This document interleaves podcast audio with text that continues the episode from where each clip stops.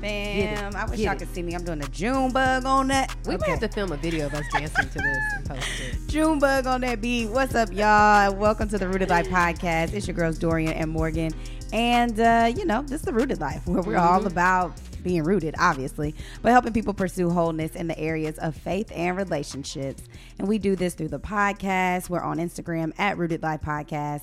We got the devotional on YouVersion Bible app, a partnership with Stand Unshaken, so many more things. Mo, how you feeling on this lovely day? Feeling great. It's a beautiful day. A lovely, day. lovely day.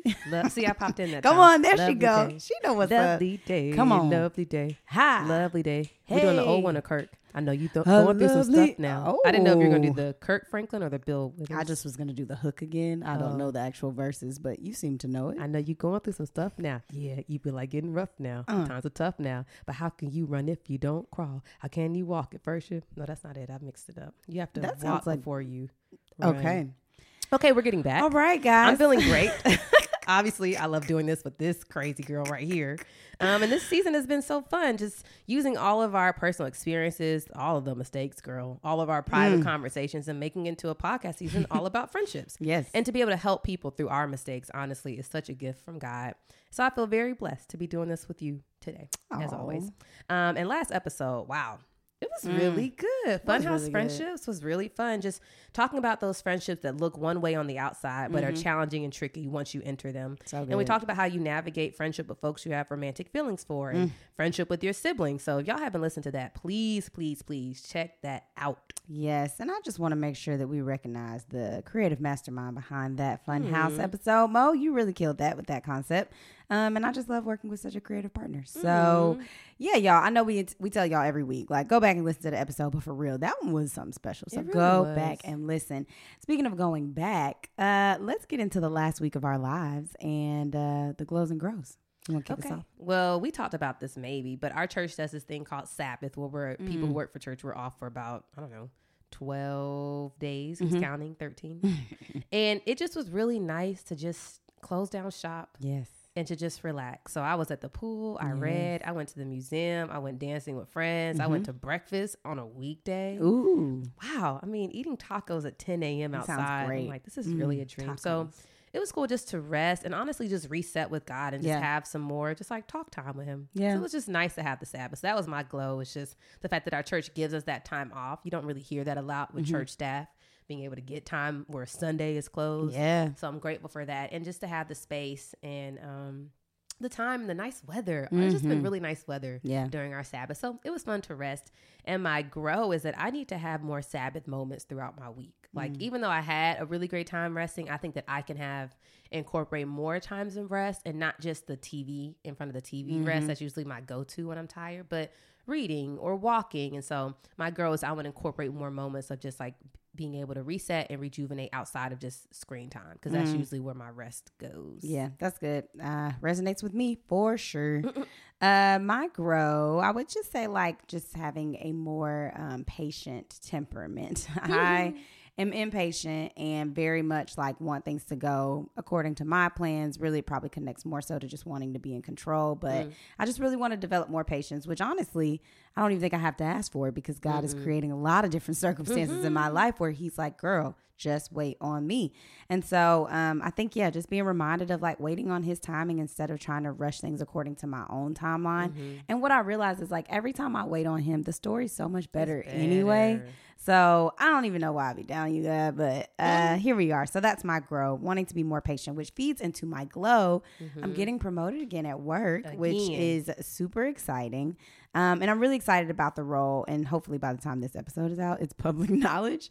Mm-hmm. Um, but I just am really excited to see what God is going to do through me. I feel like He's slowly been revealing to me that, like, it's about so much more than what I thought it was about. Mm. Like I work in a space where he's like, guess what? I want to put more Jesus up in there. Like that's mm. why I'm elevating you to a role that impacts the culture of the organization mm. because what you value, you're going to bring to the space. Mm, and I'm good. just like, oh wow, like this is not a space that would be reflecting Christ otherwise. Mm-hmm. So the opportunity to do that, I just think is going to be so amazing, and I know it's mm-hmm. going to be a big stretch opportunity, but also one where I'll get to grow and also just get to see like tangible change um, in front of me. So excited about that. Mm, I'm grinning. Mm. I'm grinning because I love her and I love seeing how God uses you. But you know that. Well, let's go ahead and get into this topic, talking about being challenged in various areas of our life. because today we're going to talk about a topic where I know for a fact, mm-hmm. fact, capital F fact, that he, that was weird. Why did I say that? um, I know for a fact he has stretched, because we have complained to each other and challenged us mm-hmm. specifically mm-hmm. uh, with navigating friendships with diverse friends. Mm. And so we're going to talk about that. Yeah.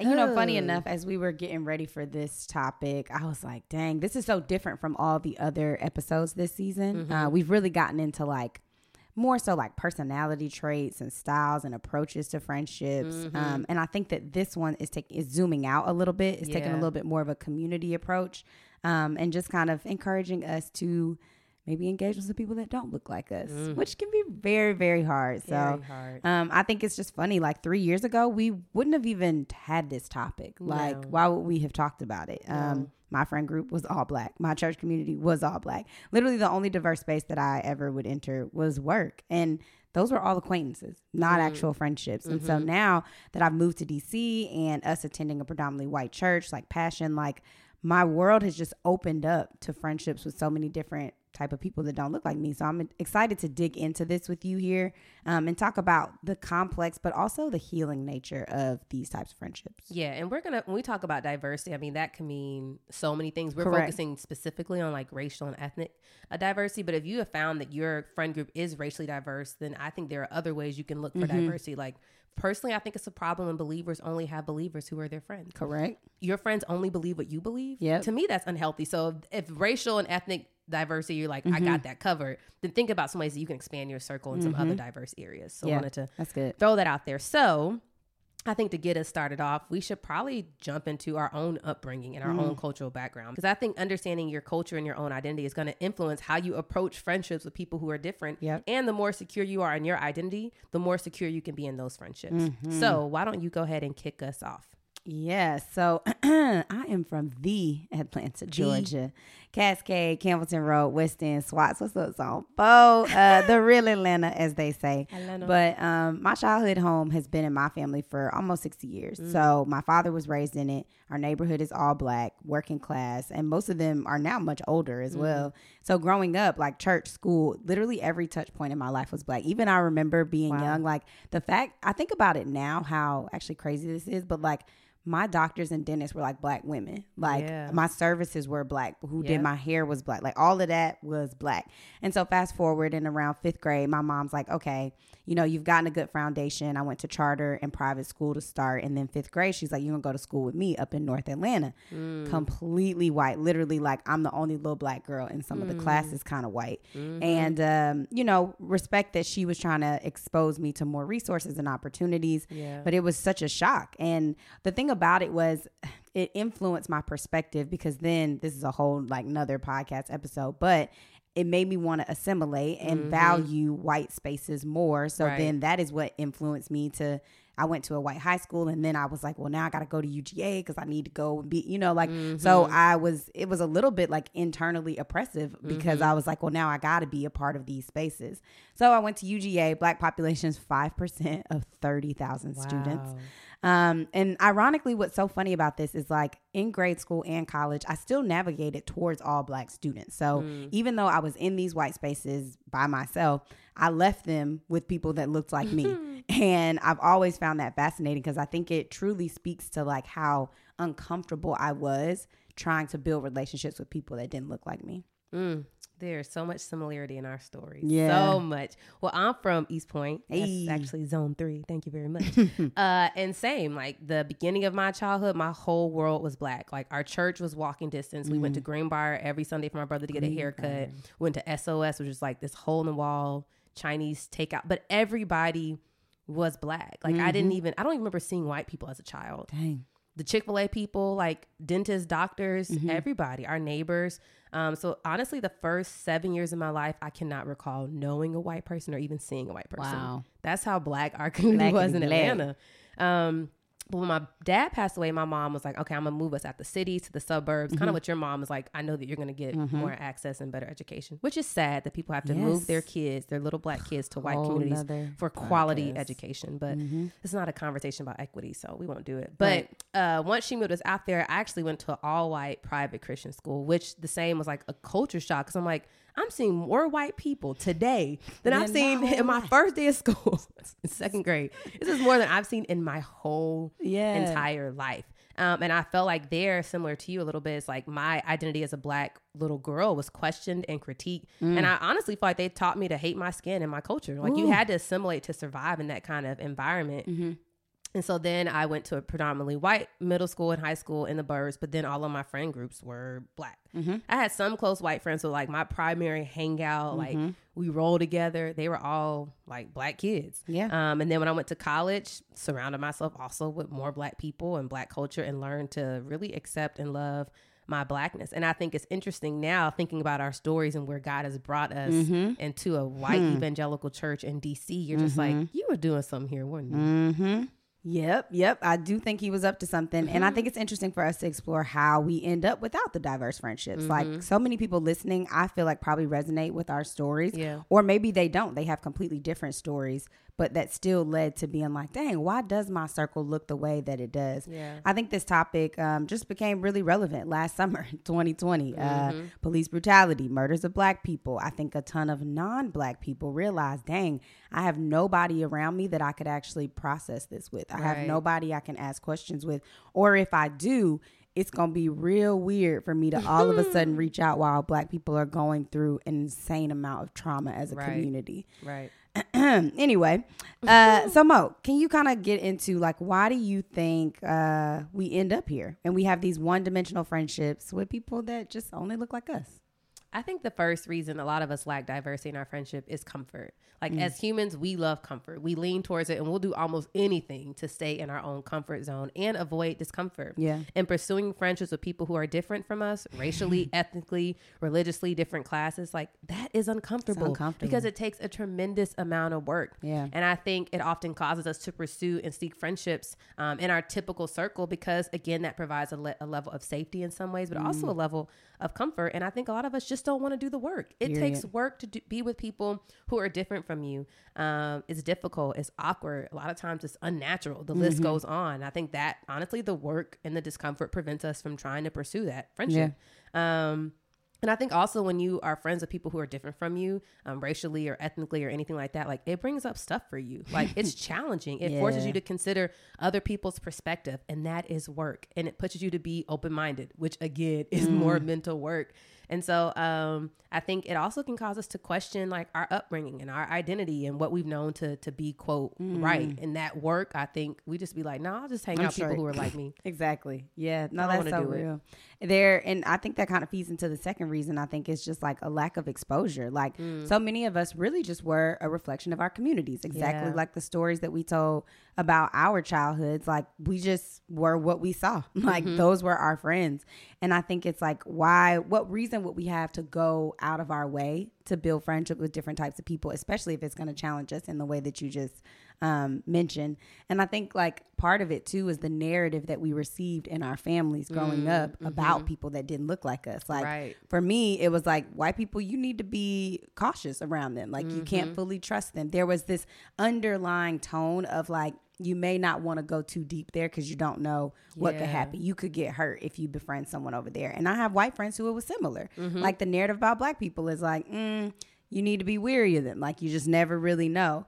Um, and so I think that that happens with different communities in our lives, Hispanic communities, AAPI. You get specific narratives about them that makes it like mm, they are these people, but they're not people that you actually befriend Right. and build relationships with. Right. And And can so I just pause right there and say that I think older generations had to have that mentality for us for to be safety. safe, yeah, to be Jim safe. Crow, black people being lynched, like that. And, and for Correct. that, and we're not saying that's wrong, but I think there's value in recognizing that for our the older generations, our parents, our grandparents, that was a protective Correct. mechanism that they had to do mm-hmm. to be safe. So yeah. I want to acknowledge that and realize that times have changed. I think enough for us to reach across yeah. those lines. Yeah, that's a really good point. And you know, all of that stuff though, whatever you learn and hear in your community, it sticks with you and it influences the decisions that you make mm-hmm. as an adult about friendships. True. I think too, like who your parents befriend also influences who you decide to be friends with. True. Like in my case, I'm just thinking about the fact that like so my mom, she ended up working up north and so because of that, she was like the only black um, staff member on a teaching staff, wow. and I'll never forget this. Wow! And uh, she had white friends as a result of that. There were I remember mm. she had a little mm. group of ladies that she used to do lunch with every day. It was four of them, and they became real friends to where like they hung out outside of school. She would go to their Christmas parties, all those things. But what I've always found fascinating, which I didn't realize until preparing for this episode, they never came to our side. Mm. She would always go to their things. They they would welcome her in, mm. but there was a dynamic to where they didn't get invited to our Christmas stuff or when my mom was doing cookouts and things like that. Mm. We never see them. And I think that speaks to because I didn't get to see them in our home in hindsight, I'm like, well, it was a one-sided kind of a friendship. Mm-hmm. Like I could tell that there was different there was a something different about the friendships that she had with people that didn't look like her mm-hmm. versus the ones who did who came to the house and played games and ate right. barbecue. Mm-hmm. And I think, you know, my dad on the most extreme of sides, he has lived, gone to school and worked in the same 10 mile radius all his life wow. in black Atlanta. Wow. I don't even know where he would have met a white person to become like ha- been around someone yeah. long enough to actually be friends with them. I don't even know how that would have happened. So wow. I just think about those those were my two experiences with parents and mm. what their friendships looked like. So as I'm growing up, I'm not even seeing something to be able to like work off of right. that would tell me like, "Oh, this is okay. You could be friends with people that don't look like you. Mm, that's a good point. I think the third reason many of us lack diversity in our friendship is simply prejudice and biases. Like, mm. and you touched on this a little bit. I think for me, like, I went to a Southern white evangelical private school. And so I am naturally, honestly, like very jaded and biased against white Southern Christians. I'm very skeptical of them. And I just assume they're racist because my experience was like most of y'all were Come racist on. growing up.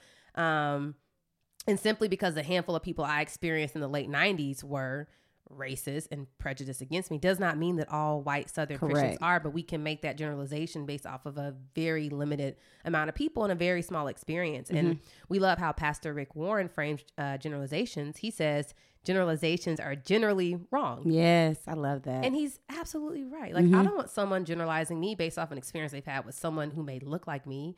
Um, but I think that all of us do that. I think all of us have unconscious bias. Like, we are biased towards people, whether we know it consciously or unconsciously. Mm-hmm. And to our defense, the media and culture doesn't help. They do a really good job of perpetuating stereotypes. And then we believe them because we have nobody in our life that looks differently Fair. to help us open up our uh, perspective. Mm-hmm. Um, but I think that a lot of us were raised raised to believe some stereotypes and generalizations that simply are just not true. Mm-hmm. And I think, lastly, we live in a world that's just so politically and racially charged, and I think that makes it harder to one want to reach across a racial, racial or ethnic line, or even a different religious group, because it's just mm-hmm. such a mm-hmm. polarizing time, and we're just scared because yeah. we don't know what's going to happen on the other side of that. That is so good, so so good. So, okay, we've gotten into the how like okay this is how we end up in these very like non-diverse friendships and relationships but maybe we can kind of get into like how there's some value there and yeah. like why it is worth it to as you said like reach across those lines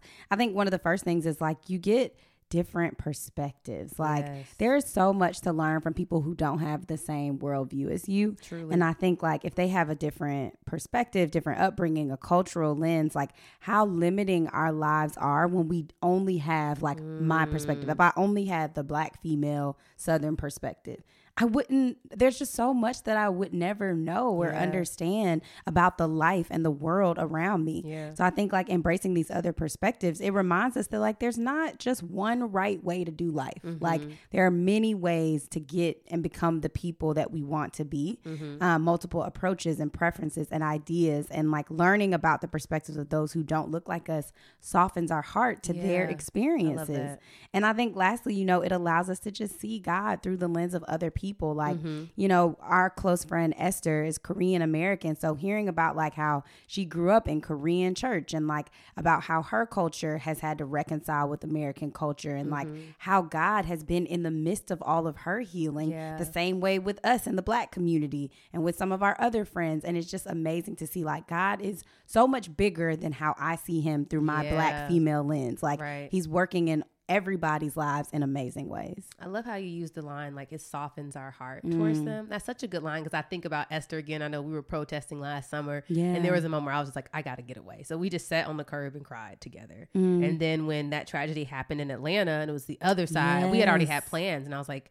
I know this has been a really hard day. Like, do you want to spend time together? She was like, Yeah. And so then we were crying again about what was happening to her community, and yeah. it just was like our hearts were already softened because we already had a relationship. Yep. And so it's like what pained her pains me. Like yes. what's hurting your culture and your people yes. is hurting me yes. because I love you and yeah. I love your culture and I love your community. But I just love that phrase of like it softens our heart. And mm-hmm. I think that's mm-hmm. why we have a lot of people walking around with hardened hearts towards people. Yes. Because you have no one who's just like loving on you who looks yeah. different from you. Yes. Yes. You know you have no entry point to the culture None. outside of what you have seen, read, or heard. But you don't wow. have a tangible example of whatever the quote unquote other is in your life. Wow, so you just have all this judgment. That's very dangerous. It is. The more we talk about, it, I'm like, this is actually a bigger deal than I realized. This is. This is good. Wow. Okay. Another valuable um, Another way that uh, diverse friendships really help us is that it's a safe place to ask questions and learn. Yeah. And I think for me, I learn by asking questions, but I don't ask questions anywhere I don't feel safe. Mm-hmm. If I feel safe, I'll ask questions, yeah. and the friendships can provide that safety. Um, but I think there's a few points before we get into this asking questions. That was a big deal in summer 2020. Oh, Black folks are like, "Don't ask me no, no, more questions." questions. Um, a few things. Um, you have to establish that friendship before crisis. Come on now before crisis, Pre- before a tragedy. Trauma. There has to be, y'all know we love this word, relational equity that helps sustain the relationship through the questions and hard conversations. Don't come to me mm-hmm. when black people are getting killed and ask my perspective and we have no relationship. I've never talked to you before, baby. Please don't do that. Once your group is on the chopping block, now you want to know what can I do better? You should have been working on that before. Yeah and it feels disingenuous. It feels mm-hmm. a little bit like you're trying to use my experience to help you learn, but you're not actually invested in yes. who I am and my experiences. That's Come hurtful. On. Come on. Please, y'all don't do that. And I think I'll also add like there has to be trust and security and vulnerability to ask questions. Yep. And the second advice I would give to anybody who's friends with someone who's different from them is please do your research first and then ask questions second. There research. are so many YouTube videos, there are books, there are so many I resources. Mean, there's resources out there. So don't have someone do the mental and emotional work of teaching and explaining when you're you've been too lazy to do that work for yourself. Yes. So That's good. lazy. Why lazy. would I put my friend through that? Because it takes emotional energy to explain my trauma yes. to you yes. and my oppression to you. So what I can do is do my little work and be like, I've been researching this thing and I'm just having a hard time. Can can yeah, we? T- do you have space and time to talk about it? Mm-hmm. Um, but again, it helps safe spaces like these kind of relationships help us to fight our biases, mm. our prejudice, and kind of what you said before, like help us contradict inaccurate thinking about other people. Yes. yes. Um, and I think when we remain open to learning and asking questions, we increase our cultural competency and also we increase our ability to love other people. Mm-hmm. Um, I was telling you an example of our friend Esther. We were hugging at church and she did like the little church pat. Mm-hmm. And I do like a big embrace. And I was like, girl, why are you patting my back like you don't love me? She's like, oh, in my culture, like patting your back is like a sign of love and affection. I was like, oh, in my culture, the harder I squeeze you, the more I love you. Yes. And we both st- stood back and were like, oh, wow, okay, mm-hmm. look at mm-hmm. us learning. But because we had a relationship, she took that opportunity to teach to me and teach. explain, and I was yes. open to hear, and she was open to hear. But again, that was a safe space to have a conversation, and mm-hmm. then we mm-hmm. got to be more culturally competent and love each other better. So now mm-hmm. when she mm-hmm. hugs me like that, I'm like, that's how she's loving me. Yeah, I love that. Mm. Uh, so so good, y'all. You got to get some friends that don't look like you, please. Uh, I think another way that these relationships really uh, expand our worldview is like it helps you to see the beauty yeah. in people who are different. It's beautiful. Um, you know, when you have a personal relationship with someone, and I think for this one specifically, not even just racial, like mm-hmm. we talked about across religious lines, across mm-hmm. gender, across age, physical difference, mental difference, like it evalu- it elevates your appreciation for their difference. Yeah. Like they're not characterized just by it alone, but they're mm-hmm. humanized right before your eyes. Mm. And I also just love like it creates an appreciation, like a cultural appreciation. And heard is not appropriation, mm-hmm. y'all. Don't do that. But appreciation. Stepping into someone else's life, it just really expands your perception of beauty outside of what you think is beautiful. Like yeah. now, you know, ask me any day. Obviously, black people are beautiful we in are. our own amazing, unique way. Mm-hmm. And I can look elsewhere and see beauty because I've actually engaged with people that are different from me that live mm-hmm. different lives. I think it's just the aspect of like there's room for more than just your little limited view. Mm, like, come on, the God that we serve, like there's got to be beauty outside of just what we know and see. Mm-hmm. And so it gives you an opportunity to really see him in that way. Yeah. And I think lastly, this one is my favorite. Like, it really opens your eyes to privilege as you mm-hmm. befriend people who are different from you. Like, we all experience privilege in some way, right. whether that's based on skin tone, gender, age, weight, able bodiedness. Like when we diversify our friendships, we get humbled in a way mm. to be able to kind of recognize like where our differences, where we can just love on other people better, mm-hmm. and how we can leverage our privilege to help other people. Yes. Not complain and like it's not my fault. I was mm-hmm. okay. It's not, but I can leverage the power that I do have to Absolutely. lift somebody else up because I love them. Yep. Yep. Period. That's real simple right them. there. Very simple. That's real simple. All right. The last one, I got to say, it's my favorite. The last I way mean, that good. diverse friendships help us is it serves as a witness to the transformative power. Come on. Of the Holy Spirit. Yes. I'm gonna say that again it serves as a witness mm. to the transformative power of the Holy Spirit. I was studying in Philippians, mm. um, mm. just talking about like how when we have diverse friendships, when there is unity, we are showing people there's something different about us. Mm. And it proves that unity is possible and not out of our own strength and will and my ability, but tr- through the fact that God is actively changing my heart to love his children better. Mm. Like it proves that the gospel works. Come on it proves that it works and it makes us look different and it invites all types of people to see that the gospel is truly Ooh, for everyone. That's good. It's for everyone. That's good. But can, can you imagine? I just think about why so many people are leaving the church now. It's like it doesn't look any different from the world, and it doesn't seem like mm. a loving place where people want to come in. Nope, and it doesn't and not, seem like everybody is welcome there. It doesn't, it and it's like, not. is that working for you? Mm. Is the gospel working in your life if you don't have people who look like you, who mm. you don't have friendships with people who look different from you, and you can't love people well who are different from you? Mm. Well, why would someone sign up for all this? Right, if they ain't gonna be loving. This club sounds lame. it's looking real club. lame me.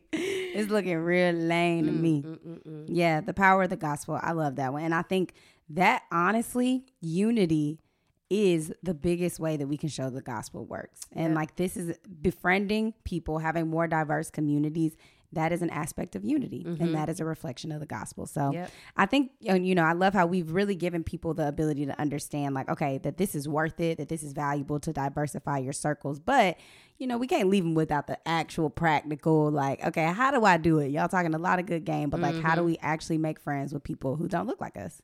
I'm about to hit them with something. I hope y'all are bracing yourself because the next two questions I think are heavy hitters. I think you all have to be willing to self assess your current relationships. Mm-hmm. Like you got to be, we've been talking about it all season. You have to be willing to ask yourself the hard questions. So mm-hmm. I got two questions for you. What does my current friend group look like?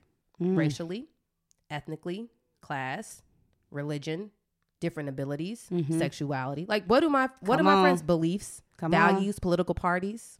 Come on. What do my what is my friend group like? Take an assessment. Two piece. Get in there. Secondly, do my current relationships reflect the diversity and unity that God has called us to? Mm. Do my relationships reflect how Jesus walked on the earth? He wasn't only friends with people who believed Come religiously on. what he believed. Come on. He literally was friends with all types of crazies. Everybody.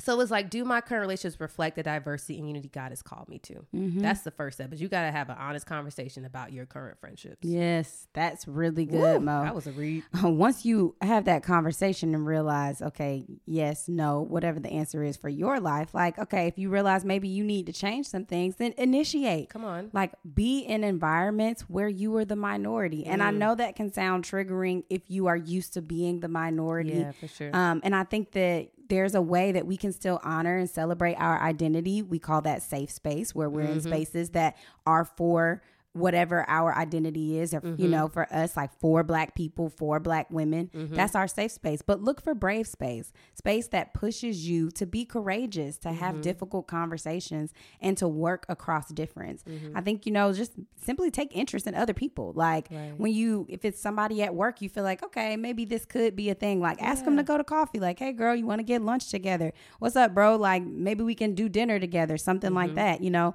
I think one thing that I really learned coming from passion is like go into people's homes and invite mm, them into mm. yours. Like yeah. one of the first things that Toby did was just like, "Hey girl, I would love to hang out with you. She was like, My place or yours. Nobody had ever across difference been like, Do you want mm. to come to my home or like, should I come to yours? Mm-hmm. It would be like, Oh, let's go to dinner. Let's go do this. But there's something about being in somebody's yeah. space mm-hmm. that changes things. We cooked a meal together. And that was the first time I'd ever hung out with a white person in that capacity. Oh, Literally, wow. my very first time was hanging out with Toby. I'm when like, was that? Last 2020? This would have been 18 now. This was towards the end of 18 before Friendsgiving. So like just wow. that just was crazy to me. Might have been 19 actually. Yeah, before 20. But anyway, so invite people into your homes. Um, go into theirs, obviously being safe, you know, use wisdom, discernment, yeah, all the things. But at the end of the day, just try. Like mm-hmm. literally just try.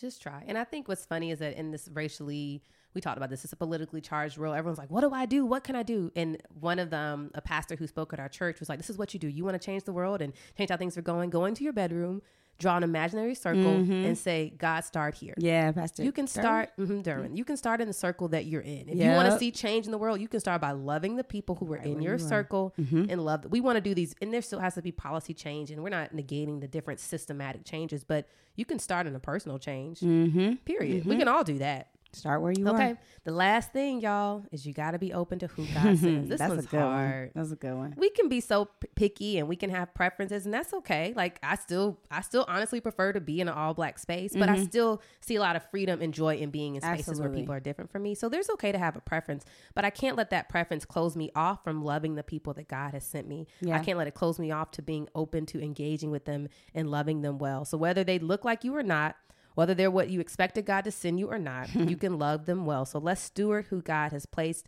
in our lives well. Mm, I love that, Moe. This episode really snapped. I, it ended up being a lot deeper than I expected mm-hmm. it to be, mm-hmm. but I hope that uh, this was good for y'all because I mean, I feel blessed and encouraged mm-hmm. and all the things. So, y'all be sure to hit us up on IG at Rooted Life Podcast.